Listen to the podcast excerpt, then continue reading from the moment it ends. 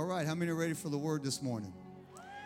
Hallelujah. I tell you, this is, uh, I was uh, just preparing all day, kind of yesterday, and just kind of all week was mentally working in a direction that I felt like we were supposed to be going. And, uh, and then um, early this morning, I felt like God breathed a scripture in my heart. So I had to rework everything that I put into what I was working on.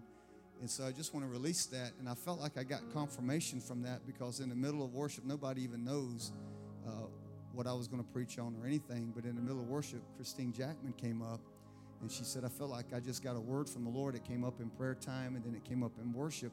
And I'm going to ask her if she would just come and I want her to release this word over the house. And then I'm just going to come in behind it and declare what God is already saying. Amen? So praise the Lord. Let's receive this today. Good morning. Good morning. Listen, when we got in prayer this morning, when I joined the ladies back in the prayer room, I heard the Lord say, clear as can be, that breakthrough is available today. Breakthrough is available for homes today. Breakthrough is available for homes today. Some of you have been hanging on a thread wondering where God is. Some of you have been calling on the name of the Lord and believing Him. But I declare to you today breakthrough is available in your home. I don't know what that looks like for you. I don't know what that sounds like for you. But how do you receive that today? You receive it by faith. Father, we thank you. It's a gift. It's a gift. And I heard the word during worship turmoil. There's a lot of turmoil. So today we declare the peace of the Lord into the turmoil that the enemy has planned around your life, in your home, and your finances, and with your children. We speak peace to it. We speak shalom to it today in Jesus' name. We declare a divine turnaround today. I command your faith to rise up in Jesus' name. All you need is this much. All you need is this much today. All you need is this much. In Jesus' name. And I heard this debt freedom over the land. I take it for this land. I take it for this house and this land, but this region's land will be debt free in Jesus' name. It will prosper, it will flourish, and it will produce what Jesus has called it to produce. You will produce what God has called you to produce. You will not be left lacking, you will not be left wanting, you will not be left in famine, and your children, your children are an inheritance of the Lord. So we call the inheritance in this region in, in Jesus' name name.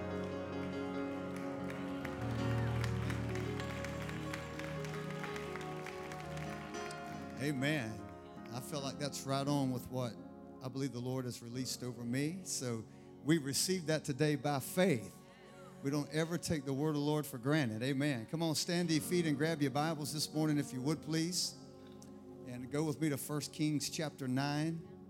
And I want to tie a couple things together. I hope you brought your Bible today or your your app, something. Brought some sort of word with you today because we're going to look through some scriptures the best that I can this morning with the time that we have. First Kings chapter 9, I'm going to begin reading in verse number 10.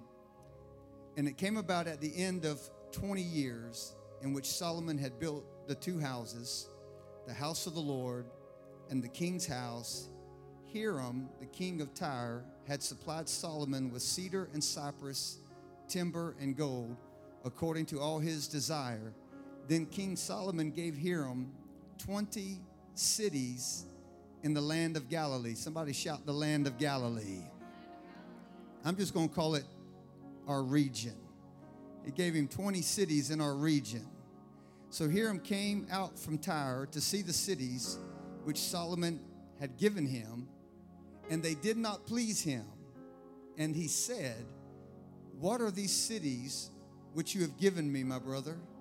So they were called the land of Kabul to this day. That's what he called them. He called them Kabul, which literally means good for nothing, means a land of limitations. It's a land of unfruitfulness or barrenness. We just heard the word of the Lord that God is about to make the land debt free.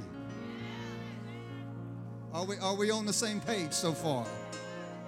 And then verse number 14 and Hiram sent to the king 120 talents of gold. Now, run over with me to the New Testament, to the book of John. John chapter 1. Just one little verse here. John chapter 1, verse number 14. Of course, this is speaking about Jesus here. And the Word became flesh and dwelt among us. And we saw, or one translation says, and we beheld his glory. The glory as of the only begotten Son, or of the only begotten from the Father, full of grace and of truth. And the Word became flesh, and he dwelt among us, and we beheld his glory. Glory beheld is glory revealed. And I woke up this morning with that verse on my heart, and I heard the Lord say, Unleash the glory. So that's my title this morning. We're going to unleash the glory. I need you to high five about three people around you and tell them the glory is about to be revealed. Come on, just tell them the glory is about to be revealed. I need some Holy Ghost people up in here that just believes that God can do exactly what He said He would do. Can you just shout amen? Amen. I want to pray for you real quick. Father, we thank you this morning for the power and the presence of the Holy Spirit. Lord, I thank you for what you're going to do in this place, Lord, as people have gathered in, in your name today. Lord, I thank you for those that are watching our services online. Lord, I thank you, Lord, for a quickening. Lord, I thank you today for an understanding. I thank you for the revealing of truth today. Holy Spirit, you're the communicator, you're the revealer. We thank you for what you're going to do in our hearts today. And we give you all the praise and all the glory and all the honor now in advance. In Jesus' name I pray. And everybody together said, Amen. Amen and amen. God bless you this morning. You may be seated. Unleash the glory. Hallelujah. When you think about the glory, or when I do particularly think about it in this context, the glory of God is an abstract concept. Many times the glory can be a difficult thing to describe, it can be a little hard to articulate and give def- definition to. Sometimes the glory can be tough to describe, but the thing that you need to know about the glory, you know when it's there. You know when the glory is present. You know when the glory of God is in a place you know when the glory of God is on a life, and when you and you know when His power is present. Can I have an amen right there? You, that's the thing about the glory. It may be hard to define. It may be hard to articulate because it's an abstract concept in a way because you don't always just see it visually, but you know when it begins to manifest. So we understand that God is omnipresent. That means He's everywhere at the same time at all times but his presence is not always manifested everywhere or even discerned at times. And you can miss God when you don't discern him. God can be right in your midst, and you can be sitting right next to somebody who could be full of God's glory, full of God's presence and God's power, and God just be all over them, and you can completely miss it even though you're only inches away from them because God must be discerned. Amen. So I believe that it's the glory that brings the reality of God, not ritualism, not routine. It's the glory that reveals God. It's the glory that brings us to the realization that the God that we serve is alive. The God that we serve is not dead. And the God that we serve, He's alive and He lives on the inside of us. Amen. So it's not just enough to learn about God academically, it's not just enough to try to explain Him intellectually. God must be experienced. God must be experienced and He must be related to by the Spirit. And I believe this, and I'm just laying a little bit of a foundation because these were the thoughts that were coming to me early this morning. I believe that part of the Reformation that needs to happen, not only in our nation, but part of the Reformation that needs to take place, which means a reforming or a reshaping of something, part of the Reformation that needs to come not only in our nation, but in our churches, is not just a reformation of doctrine only, but there has to be a reformation of one of experience. One of the things that we're lacking in the body of Christ is a lack of experience. We have people who know how to come to church, we have people who know how to sit under the word, but they never experience God. They never have this sense of touch from God. They never experience the glory of God. And after a while, if you go through life's motions, how many know that you can get religious with punching in your spiritual clock and you can go to church and you can walk out the same way you came in? I know a lot of people that come to church mad and they leave mad. I know a lot of church. I know a lot of people that come to church upset and they leave upset because all they did was they came in out of routine and ritualism and they punched in their spiritual clock and they never had an encounter with God. They never had an experience with God. And what that does is it begins to weaken the nature of God. And then we think that God is some distant deity that we only worship when we need something or we only pray when we have to have something. But, ladies and gentlemen, the God that we serve is a living God. He's an all powerful God. The God of the universe chose to live on the inside of us. So, God has to be experienced. Has to be experienced some of the some of the most dead people on the planet are non-experiential Christians. Hallelujah. I feel your love already. Some, some, some of the, sometimes you can come into even a church setting like this. I think Pastor Corey said it. There's like a heaviness in the atmosphere. And I don't get that. I don't understand that because if there's a heaviness in here, somebody brought it. And then somebody's feeding it and somebody's staying in agreement with it. All I know is, is when I woke up this morning, this was the day that the Lord has made, and I was going to rejoice, and I didn't care if they had a banjo and a tambourine. I can praise God by myself. I don't need a worship team, but thank God that when we come in we can experience God on a level like the world can ever have. So, so, so part of that reformation has to be one of experience because you can have years of exposure to doctrine and never change. Amen. You, you can sit under the Word of God for years and never change. You can, you can be, I love Jesus kind of Christian and sit and listen to a preacher preach for 45 minutes or an hour if it's me Just trying to help y'all out because some of y'all need to get saved right now. And, and you can sit under the word for years, service after service, and never have a genuine encounter with a holy God. And that word never comes alive on the inside of you. And the next thing you know, you have born again believers walking around with a chip on their shoulder I think Vanessa said it last week when she was preaching that, that why is it that you can be saved for so long and not ever know the God that you are saved for and from the things of the world? How, how is it that we can have this almighty, all powerful, all loving God of the universe wrapped up inside of humanity? and come in here and just discern there's a heaviness. I tell you what you do, you come in here and you break it. You break it. You come in here and you say, you know what? I didn't come in here to worship a dead God. I came in here because my God is alive. And I don't care if the person next to me is a visitor or a non visitor. I'm not going to let them dictate who I am, and I'm going to give God praise. See, because you can have all this exposure to doctrine and never change, but one minute in the presence of his glory. One minute in the presence of his power and his authority. And everything in your life can be altered in that one minute. I fully understand and believe that there is a place for doctrine. Y'all know me. I'm going to preach scripture. I got a bunch of scriptures I'm going to lay out here for you today. I believe in doctrine. I believe in scripture. I believe in preaching the word, and I thank God for it. But, ladies and gentlemen, we are living in a very serious moment in our nation as it relates to the church.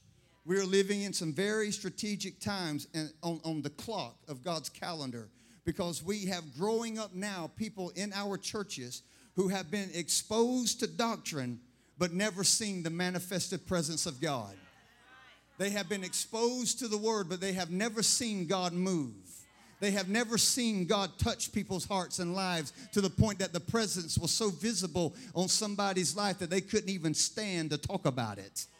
I don't know. I don't, I'm, not, I'm not trying to bring us back to some old days because I don't believe God's visiting our past. I believe He uses our past to propel us to our future. But I remember when I was growing up in church, when you had some altar services, people would just linger at that altar service and they would tarry, they would pray. You would see real tears coming down from men's faces you would see real tears coming down from hearts who were hungry for the things of God, and they would fight in the battle, in battle in the realm of the Spirit. They would pray over somebody until breakthrough began to happen. I can remember Wayne Haskew just lay hands on me. I would kneel down at the altar, and I could hear him praying behind me, and I could feel the power. I could feel the presence of God. But, ladies and gentlemen, we had to be careful because now we become so sophisticated. We became so intellectual. We have enough money. We got enough things that we want that now we don't have time for God because now God is this distant deity. But can I tell you, it's robbing our nation of power, it's robbing our nation of God's glory because the nation will never see the things of God except through the church.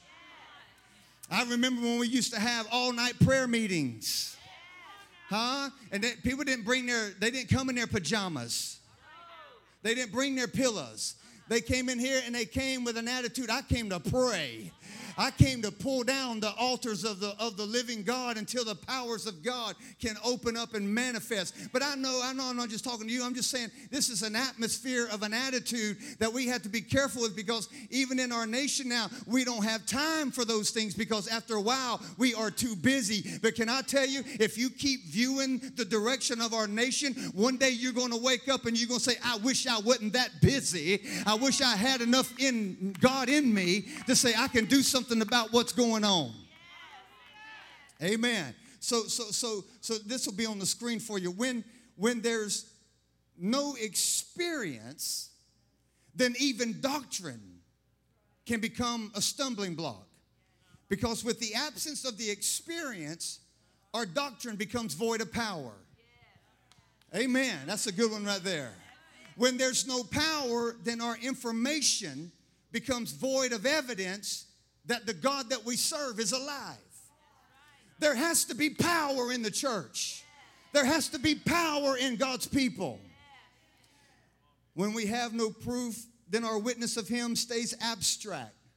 Then all we do, now watch me, just hang out with me for a moment. Then all we do is we start talking about the end times. we start talking about how bad everything is. Then everything, we, we go from preaching the gospel to eschatology. Then all we, we just talk about the end times. We just talk, we start, we start talking about, well, you know, he's coming back. He's coming back. And yeah, we know he's coming back, but that is not the message of the gospel. And then, then all we do, then all we do in the church, and we start talking about nuclear wars and bombs and bunkers, dehydrated food and generators.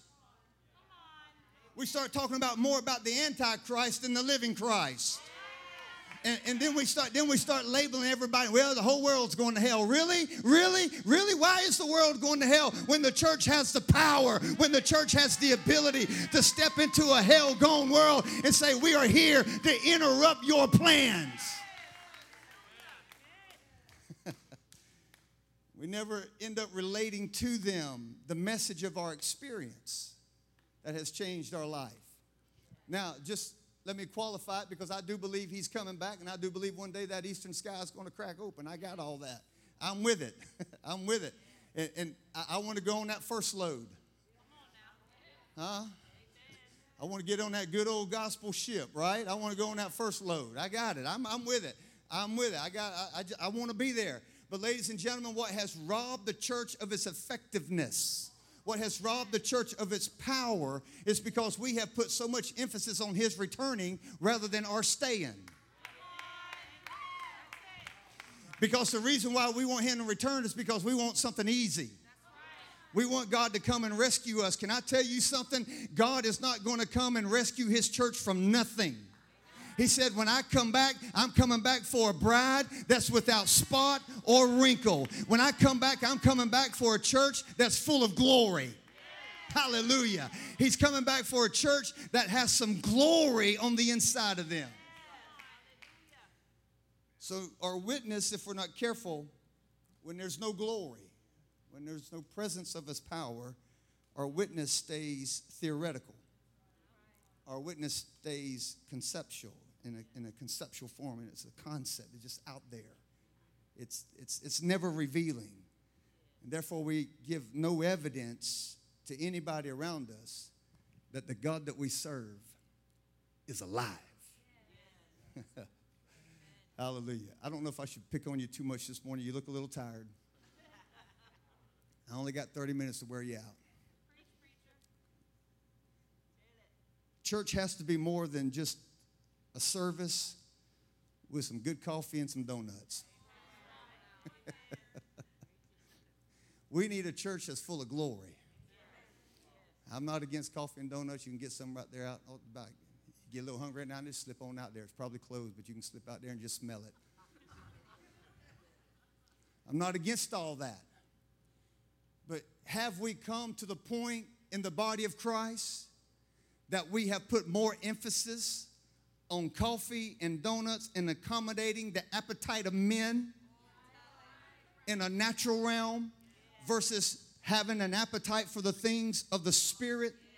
Like like when you came in here you came in here prayed up. You came in here looking for a devil to cast out you came in here waiting to lay hands on somebody you came in here waiting to get in agreement with somebody. Say, yeah, we're going to pull that stronghold down today. Yeah, we're going to believe God that families can be restored. We're going to believe God that an entire region can come debt free. We're going to believe God that there's a breakthrough in the atmosphere. I just need somebody to say, when I come into the house of the Lord, I come to agree with what God is doing in that day and in that hour. I didn't come here just to drink a cup of coffee. I came in here to let the devil know I am coming after you with everything I got, and I am bringing the authority and the power and the glory of God to make sure you don't get a foothold in my family, you don't get a say so in my generation, and you definitely don't have no say so in my city. Come on, push on somebody and tell them, unleash the glory. Unleash the glory. Unleash the glory. Hallelujah. We've gotten so good at presentation that we've lost our manifestations. Amen. Amen. We, we, we, we've got lights, machines, smoke machines, fog machines, camera, lights, camera, action, skinny jeans. In the body of Christ, you can always tell who's in the ministry. Just look at how they cut their hair. They all look the same on the platform. They all look the same. Because we follow trends rather than following the glory. Come on, talk to me up in here. We, we, we don't need a church that's fashionable. We do need a church that's up to date. But we don't need a church that's following the trends. We need a church that when somebody gets in our proximity, something in them is about to be revealed because the glory of God is about to come out of us because we have beheld his glory. Now we will reveal his glory. Glory beheld is glory revealed. Tell somebody, unleash the glory. We got to be careful that we don't get so good with mechanics to the point that we become ritual and routine. And I think what bothers me probably the most as a preacher is that I don't want nobody sitting at home trying to describe what we're doing at a certain time. Oh, that bugs me. I don't want to be that routinish. And I know we got schedules and things that we follow, but I don't want somebody to say, well, at this time they're going to be taking the offering. At this time he's going to get up. At this, time. I don't. I, I want. I want the Spirit of God to have free flow access, that He can walk up in here and manifest His glory at any given moment. That happens with hungry hearts. If we're not careful, if we're not careful, what we'll do is we'll turn our preachers into motivational speakers stand up here and give you a 20 minute TED talk, make you feel good about how bad you are. Amen. we turn our prophets into psychics. For $8.99, I'll give you a word. Call me now. Remember Cleo? Call me now. Huh? Just, just like, no, that, that's not God. Huh? If we're not careful, we'll turn our psalmists into entertainers. Just entertain us a little bit. Just make us, just, just let us feel good about just being in church, because after all, I only got like an hour and a half to give you. Because half the church gets here late anyway.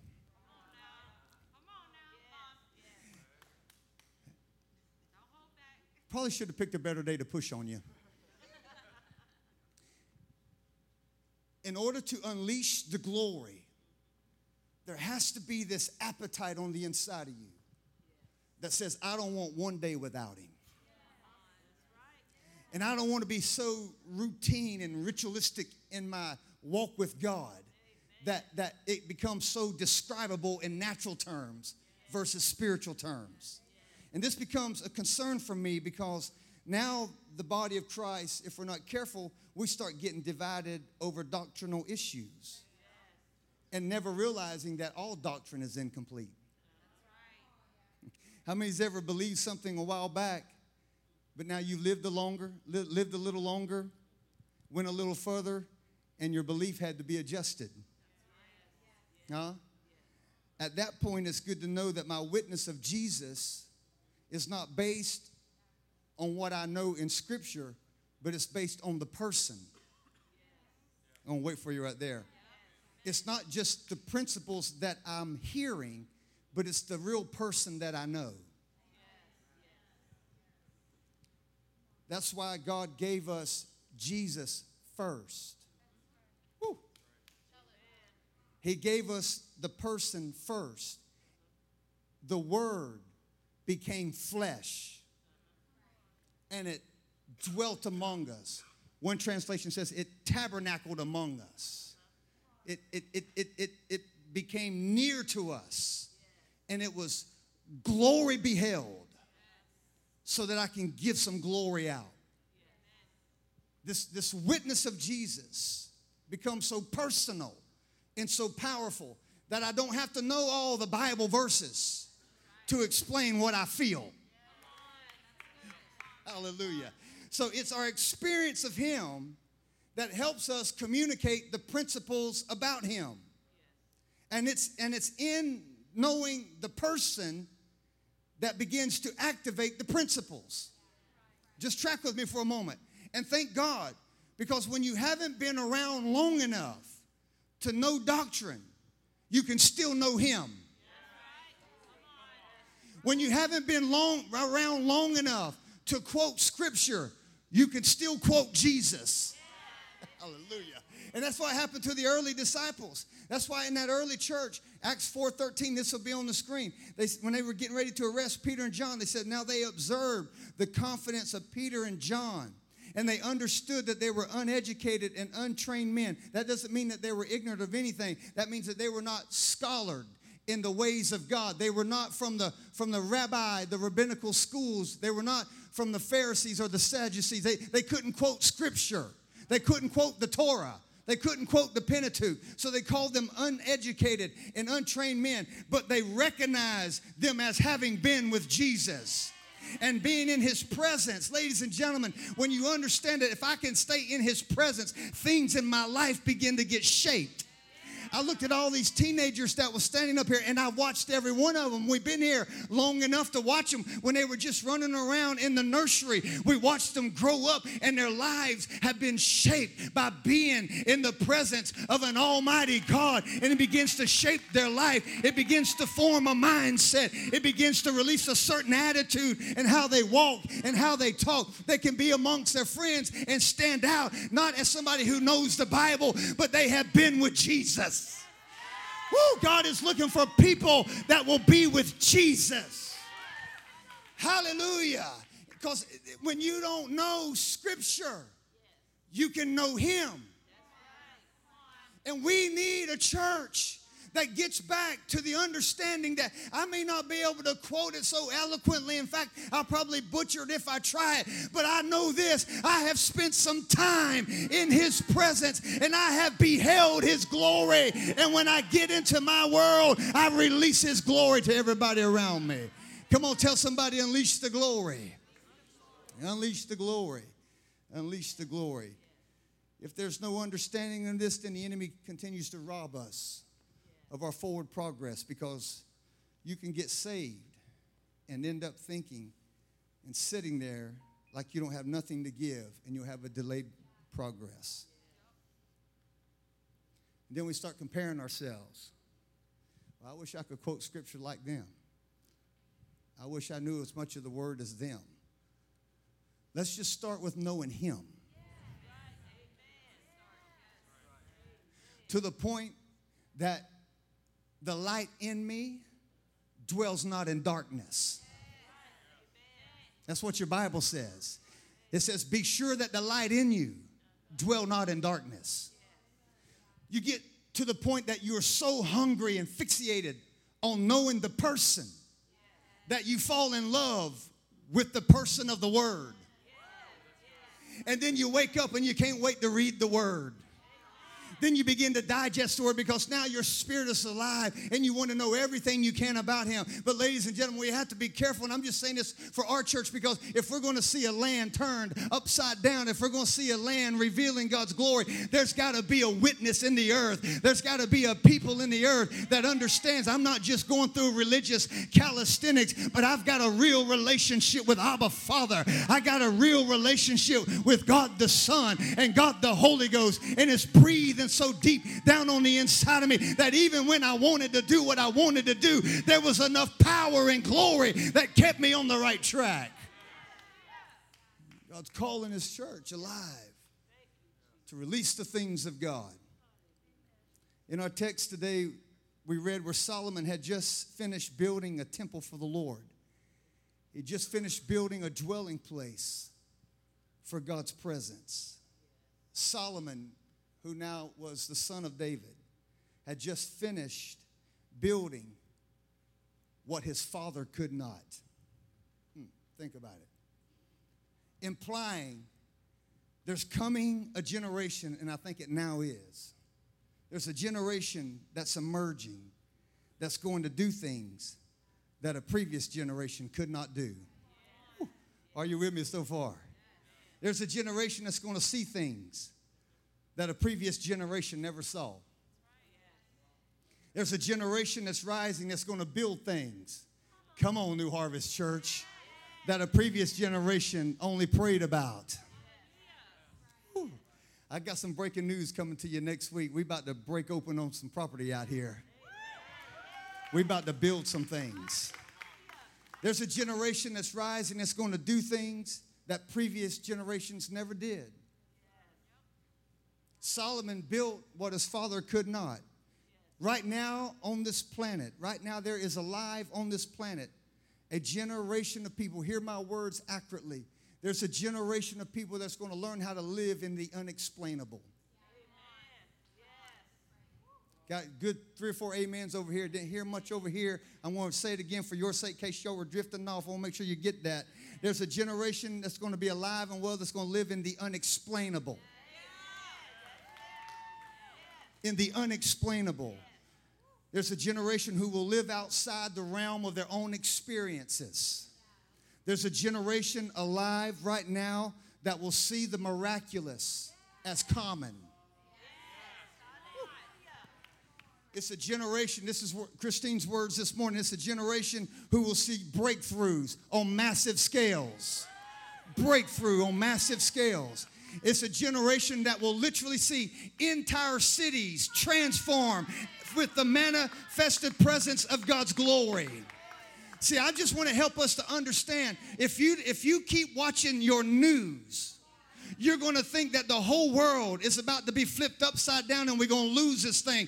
Jesus is not going to lose nothing. The earth doesn't belong to the devil, it never has, and it never will. The earth belongs to the children of men. The highest heavens belong to the Lord, and the earth he has given to the sons of God.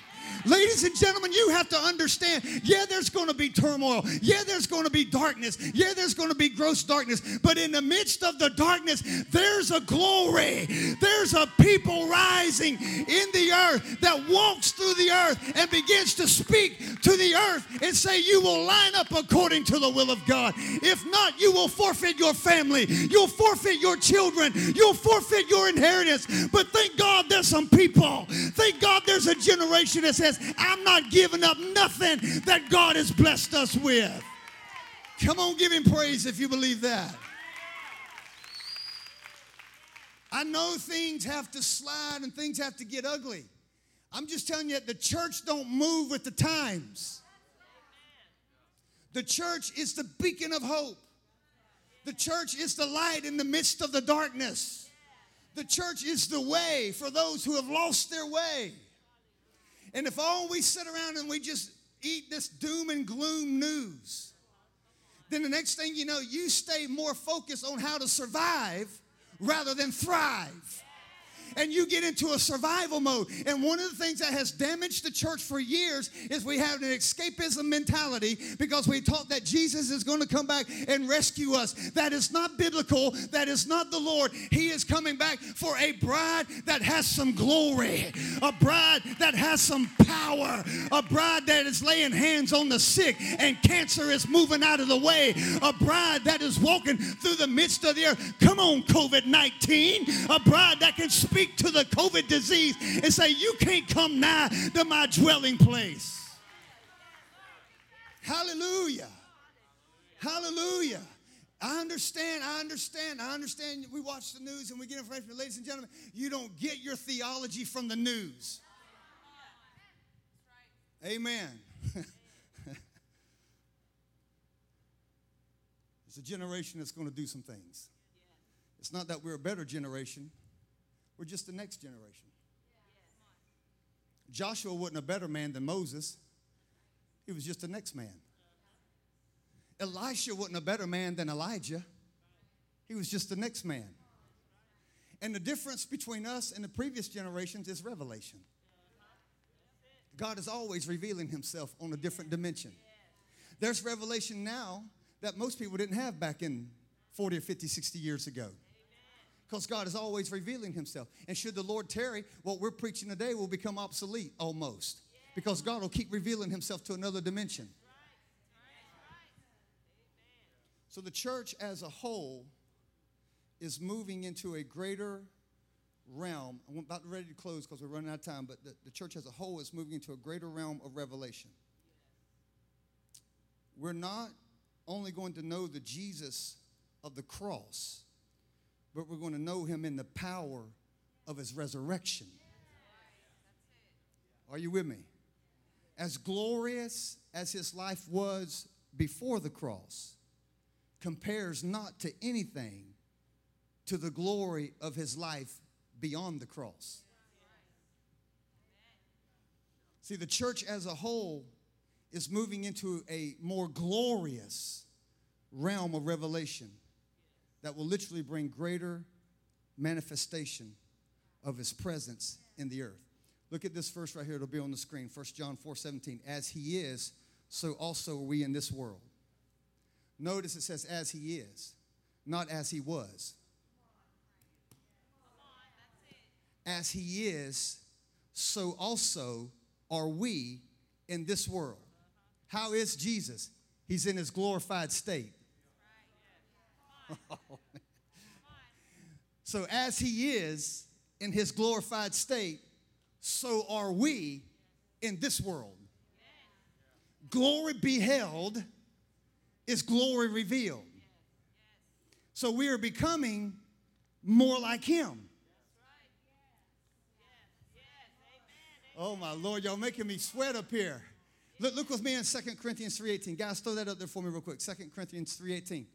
But we all, with unveiled face, beholding as in a mirror the glory of the Lord, we are being transformed into the same image from glory to glory, just as from the Lord the Spirit. Notice that we are being transformed into what image? The same image. As He is, so also we in this world. So He's in His glory we are being transformed into that glory. Come on, you got to get up out of your fa- out, out, out, of your head and get into some faith right here. We, we, we have been so carnally minded, we have been so solically tied to the earth that we don't operate by our spirit enough. And God is transforming us little by little. Little by we, we, we are beholding ourselves. The reason why you look into a mirror is to see how you look. The mirror lets you know what you look like. And he says, as we behold ourselves, even as unveiled faces, James says it's the mirror. It's the mirror of God's word. We look into the mirror to see what we're supposed to be like, and we keep being transformed into the image of our Savior. Ladies and gentlemen, that's when glory begins to get revealed. That's when I'm trying to tell you entire counties can be saved, entire regions can be flipped upside down. Don't you limit for a moment what God will do. That's why the Bible teaches us, and we won't read all these scriptures, but it teaches us to put on the Lord Jesus. Galatians 3:27 says put on the Lord. Ephesians 4:24 says put on the Lord Jesus. Colossians 3:10 says put on the Lord Jesus. Romans 13:14 says put on the Lord Jesus. The word picture is is you put Jesus on because when you put him on you positionally become one with him. So we're being transformed. Romans 12:2 says be not conformed to this world, but be ye transformed. That word transform is the same word that was in Second Corinthians. It's the word meta, metamorpho, met, metamorpho. It's where we get our word metamorphosis. That means you go from a tadpole to a frog. huh? You're being transformed. You, you go from a caterpillar to a butterfly. Once the tadpole becomes a frog, he never goes back to being a tadpole. Once the butterfly, once the caterpillar becomes the butterfly, he never goes back to being the caterpillar because you're being transformed into his image when you became born again, you ought to be being transformed into the glorious state of His image. That means I'm never going to go back to the way I was. I'm never going to be like who I was because I'm going from glory to glory because there's a world that's waiting on the manifested presence of God to flow through me. Are you with me so far? He said, Put it on. Put on the Lord Jesus. There's an example in Genesis 27. I won't take time to read all that, but in Genesis 27, when Jacob stood before his father Israel, he stood there because he was looking for the birthright. Esau was the older son who was supposed to get the birthright, but Jacob got up in there with this conniving, cunning, deceiving self, somebody. And, and he, he got together with his mom, Rebecca, and uh, she said, You need to get in there and get that birthright. And so we're gonna kill this, this goat. And, and Esau was a Esau was a hairy man. We're gonna take this goat, and we're gonna put that goat hair on your hand. We're gonna put it on your neck because Israel's eyesight was going dim. He was almost blind. She said he ain't gonna be able to see anyway. You just get in there and you're gonna you're gonna you're gonna put on Esau. and when he got to his father, his father said, Well, there's an appearance that looks like Esau. You smell like Esau. You feel like Esau, but you sound like Jacob. But everything about you reminds me of Esau. So the father says to Jacob, the younger son who was not qualified for the birthright, he says to him, What do you want from me? And he says, Well, I want the firstborn's right. And the father gave the younger son the birthright blessing because the younger son put on his elder brother. Y'all gonna catch me in a minute. In scripture, Jesus is our elder brother. When you come to the Father as a younger son, he's not moved by that. But when you put on the Lord Jesus, you look like my son Jesus, you smell like my son Jesus, but you sound like Chuck. What do you want from me? Ask anything in my name and I'll give it to you. That's the blessings of the Father. Ladies and gentlemen, that's why we got to be clothed in the Lord Jesus Christ. That's why we got to be wrapped in the Lord Jesus Christ because it becomes glory beheld is glory revealed. That's why the Bible says, put on the armor of God. Are y'all with me? Put on the helmet of salvation. Well, who's our salvation? Jesus. Put on your feet shod with the preparation of the gospel of peace. Well, who's our peace? I see we're going to have to go back to Sunday school here. Have your loins girded about with truth. Who is truth? Fox News, CNN, MSNBC. Jesus is the truth. Take up the sword of the Spirit, or one translation says, put on the sword of the Spirit, which is the Word of God. Who is the Word of God? Jesus. Take up your shield of faith. Who is our faith? Jesus. He's the author and the finisher of our faith. So when you start walking clothed in Him, people don't see Chuck Pelham, hopefully. Hopefully, they see the glory of God. I want to tell you something. Some of the most intimidating times of my life, like standing up here Wednesday night, preaching to three quarters of an unsaved crowd. Three quarters of that crowd was unsaved. And you're preaching a gospel message in the best way that you can without using Christianese. Because they don't understand the anointing, they don't understand the glory. They may not understand what power means, but boy, they can see something coming out of you they can feel something coming out of you. They know that that ain't some that ain't from this realm. And, and, and, and, sometimes and that, so that's why we have to understand because it's not by might, it's not by power, but it's by the Spirit of the living God. So, what God does is He touches you with Himself so that you can go into a hostile culture, you can move into a hostile world, and you can let the glory of God flow out of you, and you can be the witness of God in the earth that's coming out of heaven. Amen. Amen. I, I, was, I, I think Pastor Corey, somebody said it a while ago. We've done baccalaureate services here since 2006, six, which is what, 15? Somebody help me, 15, 15 years? Done it right here, right here in this building for 15 years, done baccalaureate service. And I've been to every one of them. I have not missed one in 15 years. And we have never given an altar call. We've never had anybody pray the sinner's prayer in 15 years. And I got through preaching, and there was something on the inside of me, and I could not shake it. I could not let it go. It was like pulling on me. And I felt like if I'd have laid this mic down and walked off, I felt like I would have disappointed God and disobeyed God. And I just kept hearing the Lord say, You lead them in a sinner's prayer. And, and, I, and I felt like, Well, God, you know all these. They're going to think this. And, they and, and I, I just heard the Holy Ghost say, I don't care what they think. See, when you get so full of God, you don't care about the opinions of men.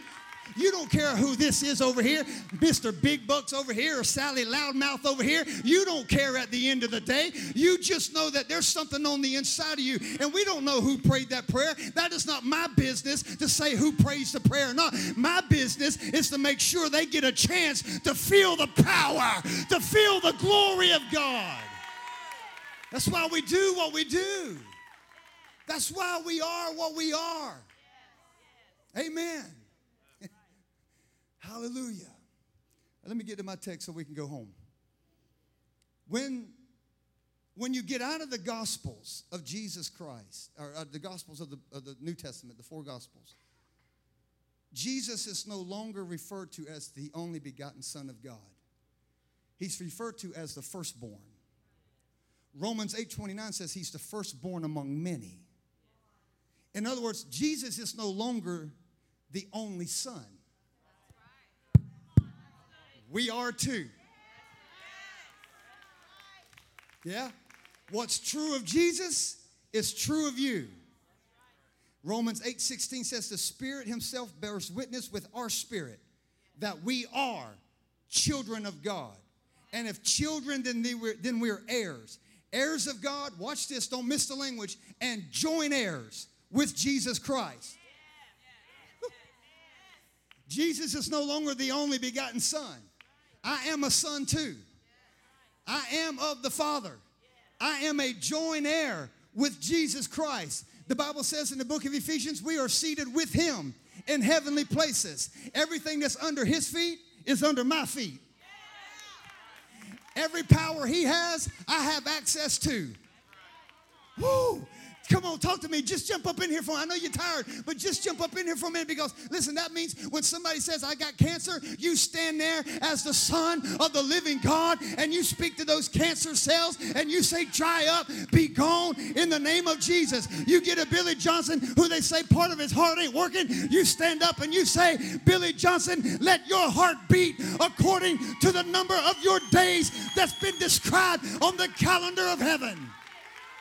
That's how you operate in a world that's gone mad. That's how you operate in a world that's gone crazy.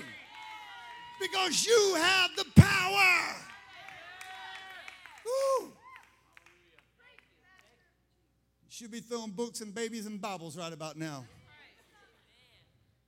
Jesus was the firstborn of many who came preaching and demonstrating the gospel of the kingdom. Now we're everywhere. Paul said to the church at Corinth, I didn't come to you with enticing words of man's wisdom, but I came to you in the demonstration of the power of Jesus Christ. I'm not here just to give you a little cute sermon so you walk out here and make you feel good about your bad situation. There's a gospel of the power of Jesus Christ that will get rooted down on the inside of your soul and liberate you. We heard the word of the Lord, it'll break you through on multiple dimensions. Amen. So, our need for power gives us witness to another world. That's why Jesus even told his disciples it's imperative that you hang out in Jerusalem. Hang out. Hang out until the promise comes.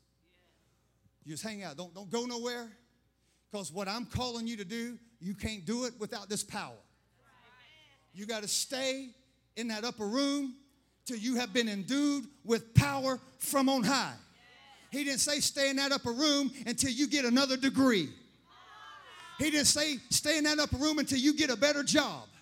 He didn't say stay in that upper room until you get the house of your dreams. He said you stay in that upper room till you have been endued with power from on high because you're going to go into a culture that's hostile to your faith and your degree will not move the kingdom. Your degree will not answer problems, but there's a power resident on the inside of you that will cause the kingdoms of this world to become the kingdoms of our God. Hey! Come on, Pastor Porter, we'll, we'll close here. Y'all can just remain standing, the ones that are not asleep. Y'all know I'm playing. I know everybody's tired. We had a lot of stuff going on. I get it. I'm tired too. But I'm here to see something happen. When, this will be on the screen. When power is revealed, the glory is manifested, and darkness is dispersed. So we got to have some power. That means where there is no power, Watch this now. Where there is no power, there are no miracles. And when there are no miracles, there is no glory. That's why we got to have believers activated. Miracles, this will be on the screen. Miracles remove the ruling influence of hell while establishing the ruling presence of God. I want to say something just to let you know where I stand okay? I just want everybody to know where I stand. I've made up my mind years ago that I'm going to be a witness for God. I've had people in this church, we've been here for 30 years. I've had people in this church to try to curve my preaching, try to tell us how to curve the, the worship songs like we're supposed to play for you. Like I'm supposed to preach for you. I'm preaching for an audience of one, and the Holy Ghost will preach to you. We've had people try to try to control and manipulate. I've had people say to me like, "Hey, you know, if you just do it like this, boy, them offerings will get bigger." Whatever. We didn't build this on we didn't build this ministry on you. This ministry is built on the foundation of apostles and the prophets. And we just get to participate in God's dream. Amen. So we had people, you know, people, people are going to be people that, that don't, that, when you're not living in the spirit, you're going to live in the flesh. Okay? So we've had those things. But this is what I want to make clear because he said, I want you to go into Jerusalem, I want you to tarry. Acts 1 8 says, And you shall receive power when the Holy Ghost comes upon you. And you shall be my witnesses, both in Jerusalem, Judea, Samaria, to the uttermost parts of the earth, right? He said, You shall receive power. dunamis, power, the ability of God, the might of God. That's what the Holy Ghost does. He gives you power to do what Jesus did on the earth. Jesus did not do what he did on the earth as the Son of God, he did it as the Son of Man, empowered by the Holy Spirit, the same Holy Spirit that lives in you and me. He walked on the earth with the same power of the Holy Spirit. He, he, didn't do it. He didn't do it. He didn't come and all. The Bible says in, in Philippians, he laid down his authority. He emptied himself of no reputation. He set aside his, his, his deity and he took on the form of a human. And he gets filled with the Holy Ghost. And he operates according to the power of the Holy Ghost. I'm trying to tell you, it's not by might, it's not by power, and it's not by spirit. You, you, you, can't, you can't do the works of God in a fleshly realm. You got to do it by the Spirit of God. And so, so he said, stay in Jerusalem until something gets in your life like you've never had before. That's right. I feel like God's not just this church, the Big C church. God's calling the Big C church, and particularly in America. Let's get back to our upper room. Yes, yes. And let's get filled with the power from on high. I'm setting you up to explain something to you because I've made up my mind that I'm going to be a witness. And I'm not going to be ashamed of the gospel of Jesus Christ. I, I, I, and it's not because I'm a preacher. I was doing this before I was a preacher. I just made up my mind as a 12 year old boy when I got saved that I'm going to live for Jesus Christ. And, and not that I'm perfect, but I just made up my mind I'm going to go for God with everything I got. Okay? And I want to be a witness for Him. So that means to me, this is how I wrote it down this morning. That means to me that if every average Christian around me falls short of that biblical standard, that means this even if people are not being healed, I'm not going to offer a superficial reason yeah. to those around me to remain comfortable with the void. That's, right. That's the way I wrote it down. I, am not going to try to explain, well, how come God did? Listen, I'm not, I'm not the healer but I will possess enough power to pray over you. So, so, so, so I will continue. I'm just using healing. There's, there's everything. I'm just using healing because it's obvious. Because America will fight for their health. Just ask the mask mandators. We will fight for our health. We, we, we will give up freedom for health. That's what's going on. It's an ideology. It's an ideology. So, so, so, so I will pursue healing until it comes or until that individual goes on and be with the Lord. But I refuse to lower the standard of my Bible to my level of experience. Y'all gonna have to help me right there. And here's my standard. You say, Where's your standard? here's my standard. This will be on the screen. Here's my standard. Jesus healed everyone who came to him. Matthew 4 23, he went about healing every kind of sickness and disease. Yes. Y'all say, well, that's Jesus. That's the Son of Man, yeah. empowered by the same Holy Ghost. Matthew 12 15, he healed them all. Luke 6 19, power went out and he healed them all. Acts chapter 10, 38 says, He went about doing good, healing all who were oppressed by the devil, for God was with him. For me to accept any other standard is to lower the experience of God's power and authority to my level of reasoning. We need a church that knows how to stand in faith, release the glory that we have Because God's about to release this, unleash the glory in this region. I, I, I went over just a few minutes, but I was late getting it. But in our text, in our text, it says, Hiram, who had helped Solomon build the temple by supplying cedar and cypress, plus all the gold he wanted. And now Solomon, in return, was going to bless him with 20 cities. He's going to give him an entire region. In his efforts to bless him, Solomon gave him 20 cities. And Hiram went out and he looked at those 20 cities and he did not like what he saw. And the Bible says he cursed the land. He called it Cabul, which literally means a place of barrenness, no good for nothing. It's a place of limitation. The, the, the actual word that was used was the word sterile. Was unfruitful land. That's why that word became so important when Christine shared it with me and Karen right there at the beginning of the service. Hiram had cursed the region. And if you follow the historical narrative, the people began to believe it. But even though Hiram had cursed the land, he didn't get the last say so. Because I want to show you a prophetic response. Isaiah 9. Isaiah 9. Guys, can you throw that? Isaiah 9 1 says, But there will be no more gloom for her who was in anguish.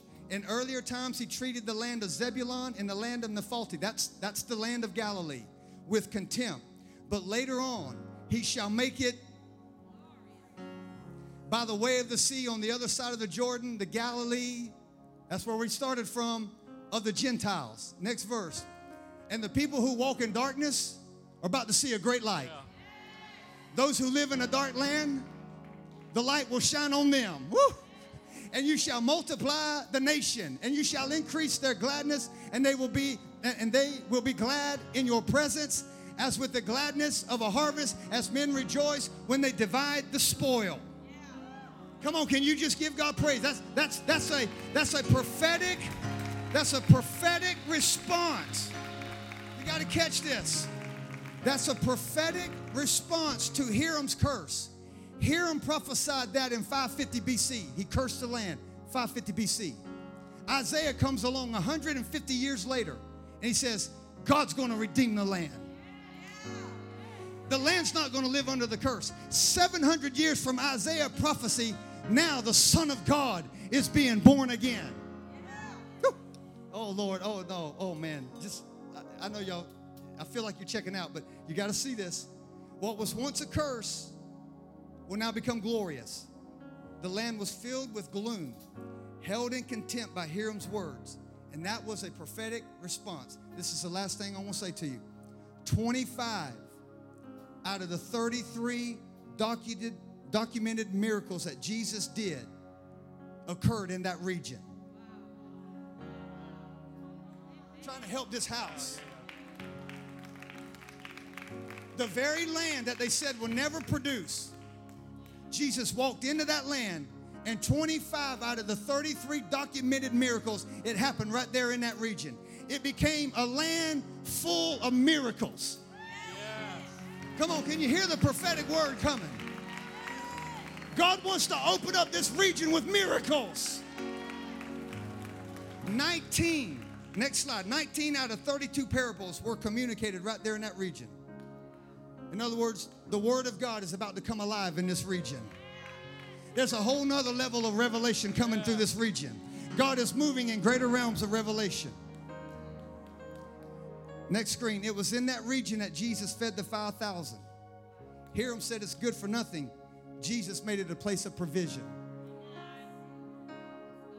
Supernatural. That's why that word is powerful. Supernatural provision coming to the land. Hey, listen, don't don't don't pick on me because I feel y'all trying to check out. I'm gonna push this. God gave me a word for this house. I'm t- I'm pushing this thing into the psyche of your own mind right here. Don't don't let laziness overtake you right now. Hear the word of the Lord. That right here in this land, God is to provide supernatural provision. Right here. And it was in that same region that demons were cast out into the swine. In other words, demonic power will no longer have ruling influences, but God's people will influence the land with His glory. That's where we're going. That's what God is doing. And then in our text, He says, And Hiram turned around after he cursed the land, gave Solomon 120 talents of gold. What I'm trying to say to you, even though the devil don't like it, he's going to make the devil pay for it.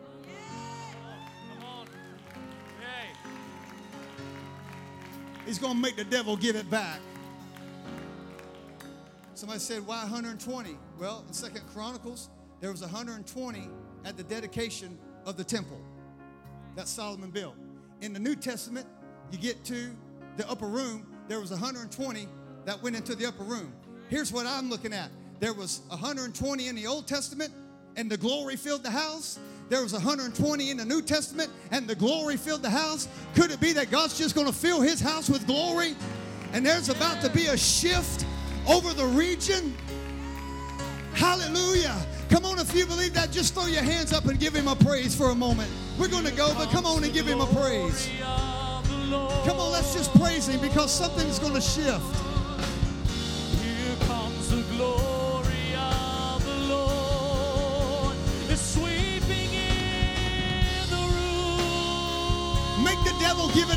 Make him give it up. Give up my family. Here comes the glory of the Lord. Give up my family. Give up my children. Here it comes. Give up my promise. Here comes the Let go of my healing. glory of the Lord. It's sweeping in. Come on, I feel the glory. I feel the glory.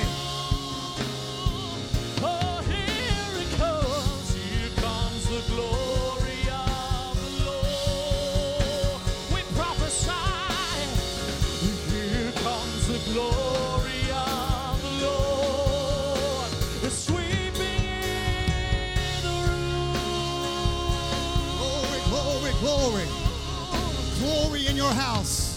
Here it comes. Here comes the glory of the Lord. Yeah. Here comes the glory of We unleash it today. We unleash the glory. Sweeping in the room. Hey, we release it today. Oh, we release the glory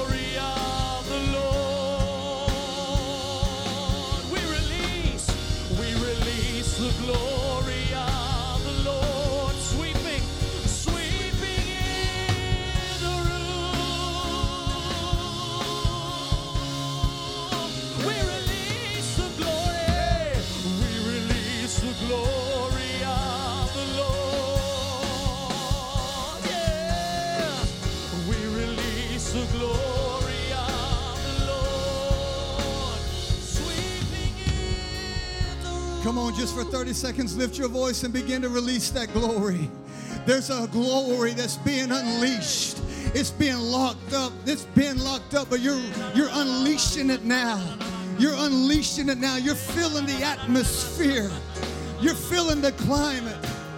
In the name of Jesus. In the name of Jesus. Come on, I need a voice. I need a voice to be lifted in this house today. There ought to be a voice lifted in this place today. That the power of God, the power of God, okay. Hallelujah. Come on, we're contending. We got family. We got loved ones. There's pressure from every side. We will not cave in.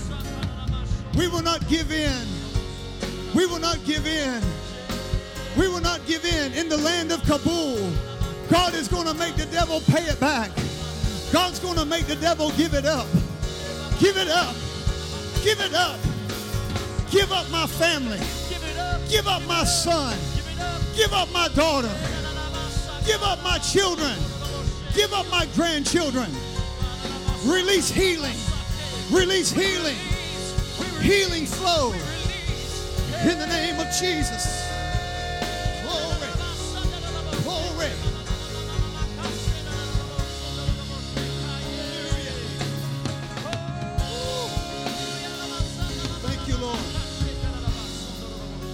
Amen.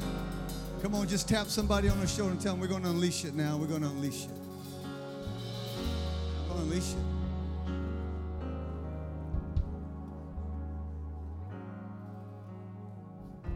There's theological things that if we could grab in our spirit, man, you, you may be attacked, you may be hit from all sides, but you'll never be defeated. That's right.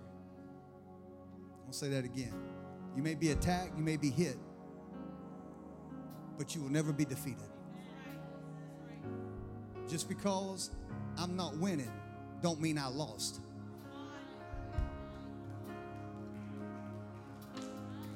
Listen, I've played sports long enough in my lifetime to know. I know what the clock says and I know what the score says. And sometimes we were not on the front end on anything. But you know what? You just keep battling. I like what Vince Lombardi said years ago, the old Green Bay Packer head football coach. He said, I've never lost a game, I just ran out of time. Because there's something to be said about a believer. And, and when, in a theological context, if you just think about it this way one time, when Satan went against God in heaven, God said, I ain't having it. And he kicked him out of heaven. The Bible says he fell like lightning. Jesus himself said, he said, I saw Satan fall like lightning out of heaven. The moment the devil pushed on God, God said, That ain't gonna work. The devil could not overthrow heaven with God in it. What makes you think that the devil can overthrow this planet with God in you? What makes you think to believe one moment that the devil can get the upper hand as long as you're in it? Greater is he that is in me than he that is in the world. So we're going to unleash the glory. Father, we thank you today. Thank you for those that have gathered. Lord, there's a timetable that's ticking. There's an eternal calendar that's moving. God, let us be people of the Spirit that stay in tune, stay intact. Let us be people that stay on your schedule as we continue to shape our region so that the powers of hell don't overrun it. Lord, we give you thanks and we give you glory. Every head bowed, every eyes closed. 30 second prayer, and we're going to walk out of here. You're in this place today and you don't know Jesus Christ. You don't know him as your personal Savior. You don't have this living God that I'm talking about. You don't know him. There's only two types of people in this room today those that are born again and those that are lost. Those that are on their way to heaven and those that are not. Those who have a relationship with Jesus and those who don't. And you're in this place today and you're just not sure. Or maybe you served God at one point in your life, but now you know it's not right. And you're in a backslidden condition and you want to make it right. You're in this place today. I'm not asking you to join this church. I'm not asking you to be a part of this fellowship or this ministry. I'm just saying, let's just get into a relationship with the Lord. Let's just get our heart fixed. Let's have a living God. Let's open up our hearts. You're in this place today. You say, you know what, preacher, that's me. I just, I just want to acknowledge God. I want to make sure He's the center of my being. I had no idea on Wednesday night when we prayed that prayer. I had no idea. And nobody in that room had any idea that when we prayed that prayer on Wednesday night, the next day, a young senior would be killed tragically in a car accident. Life is but a vapor, here today and gone tomorrow. How you leave this world is how you enter your next dimension. If you leave this world without God, then you enter into eternity without God. Those are hard words to, to swallow, but that's the reality of Satan. He plays for keeps. And you're in here today and you say, you know what, I just want to make it right. Just a quick 30 second prayer and we're going to go. But I want you to be honest. Heads are bowed, eyes are, eyes are closed, people are praying. You say, you know what, preacher, let me get it right today. If that's you, just raise your hand right where you are. You just want to be honest today. I'm just going to scan the audience. You just want to be honest today. I'm just looking. I'm going to make it right today. I'm not walking out of here unsure. I'm walking out of here today knowing that my heart is right with Jesus Christ. I don't know everybody in here, so I'm just scanning the audience. Just raise your hand so I can see it. I just can't see everything because of light. Just put it up. God bless you. I see your hand. Thank you. Thank you, young man. Thank you. I see it. I see your hand back there. Thank you. Thank you for being honest. I saw it. Thank you. Several hands are going up. I thank you for that. Thank you for being bold. It takes a lot of boldness. The thing about it is, you're not by yourself. Everybody in this room that's a Christian had to pray that prayer. And now we're walking that walk. Several hands have gone up. This is what I'm going to do.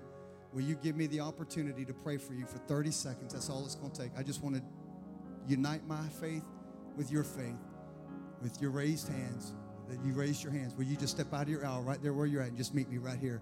Church, come on, let's give God praise for those that are coming. Come on, just step out of the aisle. Come on, come on. Come on, young man. Come on. Come on, sweetheart. Come on. Come on. Come on. We're just going to pray real quick. Come on, man. Come on. There you go. Come on, baby. That's it. That's it. Takes a lot of courage. Come on, sweetheart. Come on. Amen. Coming. Hallelujah. God bless you today. Amen.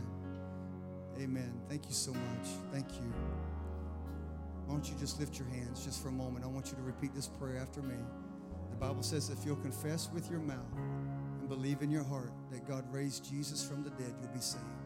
Today, either you're recommitting your life back to the Lord or you're asking God into your life for the first time. But as we raise our hands, it's a sign of surrender, and you say, God, I'm giving you my whole being today. You're going to pray this prayer out loud with me. The whole church is going to pray, so you're not going to be singled out. Everybody is going to join you in prayer today. Pastor Porter, will you help me today? Father, in the name of Jesus, Father, in the name of Jesus, I come to you just like I am. I come to you just like I am, And I'm asking you today and I'm asking you today to forgive me of my sins. forgive me of my sins. And I'm asking you today I'm asking you to put me on that right road. to put me on that right Help road. me to live for you. Empower me Empower me to walk the walk. to walk the walk. And I thank you today that according to your word, to my your sins word, are forgiven. my sins are My heart is clean. heart is And you're living in my heart today. and you're living in I repent of my sins. Of my In sins. Jesus' name I pray. In Jesus' name I pray. Amen. Amen. And amen. It's that simple. Amen. Amen. Here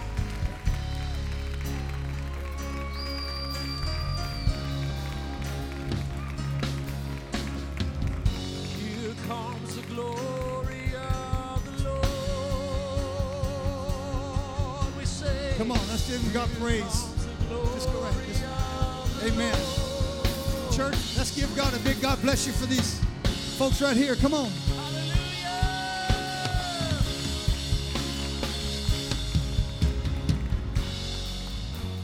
Amen. We thank God for that. Hallelujah. Hallelujah. Listen, if Wednesday night was not a wake up call to this community, there is no wake up call. That's right. Life is too short. Don't gamble your life. That's why we do what we do. And I'm just being honest with you. I preached for 45 minutes to get to this moment right here. What God does in between is what God does. Amen. This is the greatest miracle that can take place. Somebody gives their heart to Jesus Christ. It's the greatest miracle. Amen. Hallelujah. Tuesday night is prayer. Wednesday night is youth again. We're back on schedule. We're pushing forward. Father, we thank you this morning for everything that you've done. Thank you today, Lord, for people that have gathered together. Lord, I know it's been a busy time. It's been a busy week. A lot of a lot of things happening. But Lord, I just pray that you bring strength back to your people, bring peace back to those that are hurting. Lord, we pray for that family that lost their son. Lord, we pray over that family today. God, I pray that you would just begin to bring comfort and bring some sense of peace and stability to them. Lord, I just thank you, Lord, that you will surround them with the right voices that will speak to them today. And Lord, we just thank you and we just give you praise for what you're doing in everyone's hearts, in everyone's lives. In Jesus' name I pray. And everybody together said, Amen. Amen. God bless you. We love you. Have an amazing afternoon.